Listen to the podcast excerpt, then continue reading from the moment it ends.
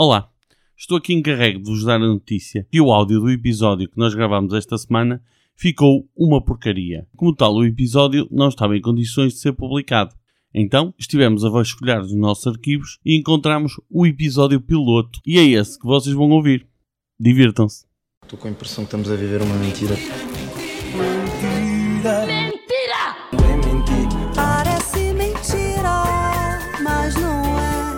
Olá, senhores telespectadores, olá, senhores teleouvintes, sejam bem-vindos ao podcast Parece Mentira. Comigo estão os dois suspeitos de costume.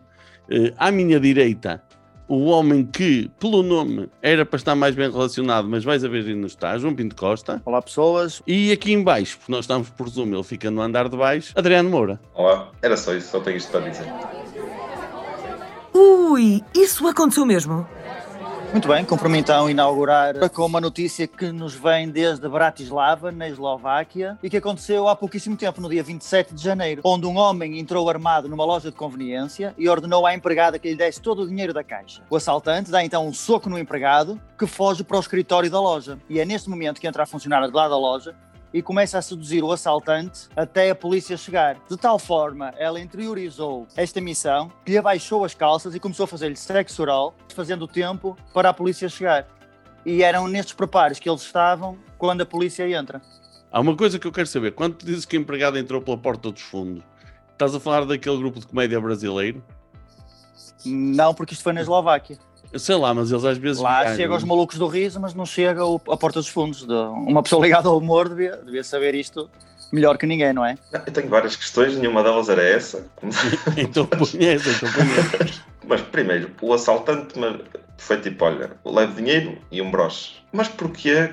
Ou seja, que assaltante era tipo, olha, já agora, fica aqui para isto. Não, Não, não, a coisa. a- Não, a própria coisa evoluiu. Ela viu, se calhar, ela, ela reparou que ele estava com um bocadinho de pressa, ou estava a começar a tentar escapar para a porta. Não, não, espera aí, espera aí, que ainda há aqui algo mais. O objetivo dela era, era fazer com que ele ficasse lá até a polícia chegar, obviamente, não era? Eu sei que, tá, quando a polícia chegou e perguntou à empregada se era aquele o assaltante, a resposta dela, vocês sabem qual é que foi? não. Foi. Trazido para português significa, se vocês precisarem, eu tenho o ADN dele. Ou então respondeu, é você o assaltante? E ele, sim, sim, sim. Sim! Fica a questão, terá sido ela a funcionária do mês? Ah, merecia ser a funcionária do mês. E leva a fasquia em relação a todos os funcionários do mês, dos outros. Opa, É, ah, tu és que é? Funcionário do mês porque fritaste bem as batatas? Ai não, mas ficas a saber que na Eslováquia houve uma mulher que. Que de facto era pau para toda a obra. Esta loja, desde o dia 27, já foi assaltada 39 vezes. a publicidade daquilo foi passando de boca em boca. Exatamente, passou rapidamente de boca em boca. Sim, passou aquilo. Bem, esse é para o Guinness. Segundo artigo que é um recorde. O nosso Adriano vai estar aqui para nos trazer todos os programas um recorde novo. Exatamente. E é um recorde, não do ano 2020, mas do ano 2011. Na minha cabeça está, porque é que tu tens esses livros? Há uma Opa, coisa que eu não sei se já isto- chegou a gostei, que se chama internet.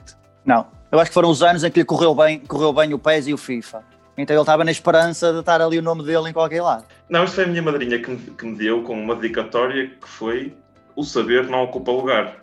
Podia-te dar Camilo, ou podia-te dar essa, podia-te dar uh, Miguel Torga, mas não, o livro dos recordes Guinness e dois almanacs para aí do Hyper Disney, não? Tu estás a brincar, tu sabes, para engatar, não é engatar, que eu queria dizer. É que Corta, não era engatar. imediatamente. Sim, Não, sim, sim. Quando o gajo diz corta, nunca vai ser cortado. Para quebra, para, quebra, para quebra-gelo de conversas, os recordes são, são, por exemplo, este que eu vos trago hoje. Então diz lá, tenta lá, tenta lá. Ah, Adriano, gosto tanto da tua conversa. O que é que tens para me dizer mais? Não, Ah, mas este recorde é sobre mai- as maiores cuecas do mundo. E agora, que- ia-vos perguntar altura e largura. ah, mas isso é fa... mas, mas, mas são para vestirem alguém?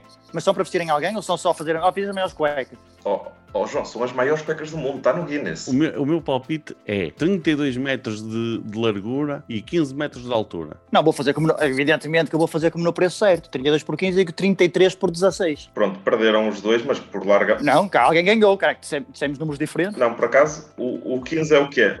O 15 é a altura, não é? É a altura, sim. Pronto, vocês na altura falharam por 5 metros. Na largura falharam pai, por 16. Ou seja, as maiores cuecas do mundo têm 14,4 metros de largura e 10,4 metros de altura. E foram feitas em Bolton, no Reino Unido. E até aqui está tudo muito bem. Mas o que despertou mais curiosidade foi que estas cuecas foram feitas para participar numa campanha anti-pobreza. Mas co- como assim? Havia alguma empresa que pagava ao metro? Não, não sei, a, a notícia, a- o recorde está aqui no livro.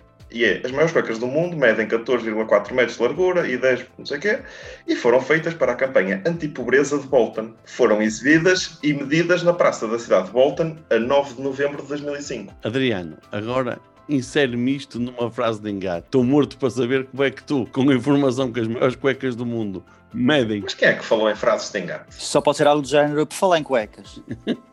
não sei. Não, olha, tu sabias. Não, eu, eu gostava de dizer isto tudo, mas olha, eu não estou a dizer que era este em particular, Não mas sei, há vários disseste, vou... vou- recordes. Tipo, opa, lá, olha, sabes, é tipo a magia, é um quebra-gelo. Quando não tens, não tens nada para dizer, diz: Olha, sabias que o, sei lá, maior, eh, sei lá, camelo do mundo tem 40 metros? Ah, não sabia. Pronto, olha, vamos para cá. Sei assim, Falar em camelo. Falar falar em, em camelo. Eu- Sempre as tuas bossas, não, desculpa. ver as tuas bolsas. É, Transformava-te isso num deserto. Bom, Ui, isso aconteceu mesmo? próxima notícia. Um homem tenta comprar a carta de condução falsa. Um homem morador na cidade de Vilhena, em Rondônia, Brasil, perdeu 1.800 reais, só, tipo, só é perto de 300 euros, vá. Após tentar comprar uma carteira nacional de habilitação, portanto, que é que nós chamam à, à carta de condução lá, falsificada pelo WhatsApp. O homem de 26 anos e identidade não revelada passou pouco mais de dois meses a fazer as negociações, após receber o número de telefone do suposto vendedor por meio de um amigo. Ele fez o primeiro depósito de mil reais e outro no valor de 800 após ver a imagem do documento já falsificado, com a promessa que receberia em breve.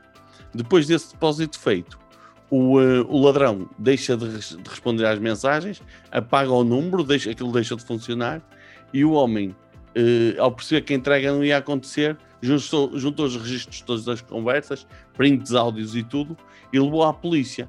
Preencheu um, uma, um auto de ocorrência e apresentou queixa. O que é que aconteceu depois? Hipótese A. A polícia foi atrás do falsificador. Hipótese B. A polícia multou-o. Hipótese C. Não aconteceu nada porque acabou por não ser cometido nenhum crime, a não ser um tipo ter depositado dinheiro na conta de outro. Não há uma tentativa de falsificação. À parte, Ah. não sei.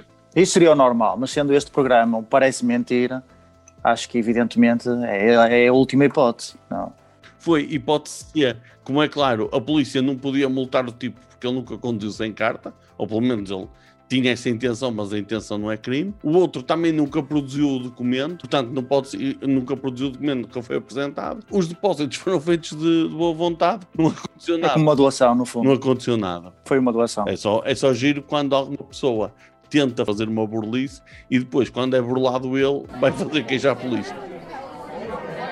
And that's all I have to say about that. Eu aproveito para dizer que o meu Instagram é arroba jocomor, o do João Pinto Costa é João Pinto Costa? e o do Adriano é. Adriano Moura Comedy. Não se percebe, mas ok. Ponham lá, sigam-nos no Instagram, sigam-nos também no Facebook e nas outras redes sociais todas. Nós estamos para lá, é só procurar. E já sabem, avaliem este podcast com estrelas e comentários se der e mostrem este podcast a um amigo, se gostaram. Muito obrigado e até para a semana. Até para a semana, pessoal. É para desligar? Parece Mentira é o podcast de Joca Adriano Moura e João Pinto Costa. Os acontecimentos verdadeiros aqui relatados são pura ficção e se parecerem mentira é porque alguma coisa está a ser bem feita. Edição e sonoplastia Joca. Voz on Débora Zanha. Estou com a impressão que estamos a viver uma mentira. Mentira.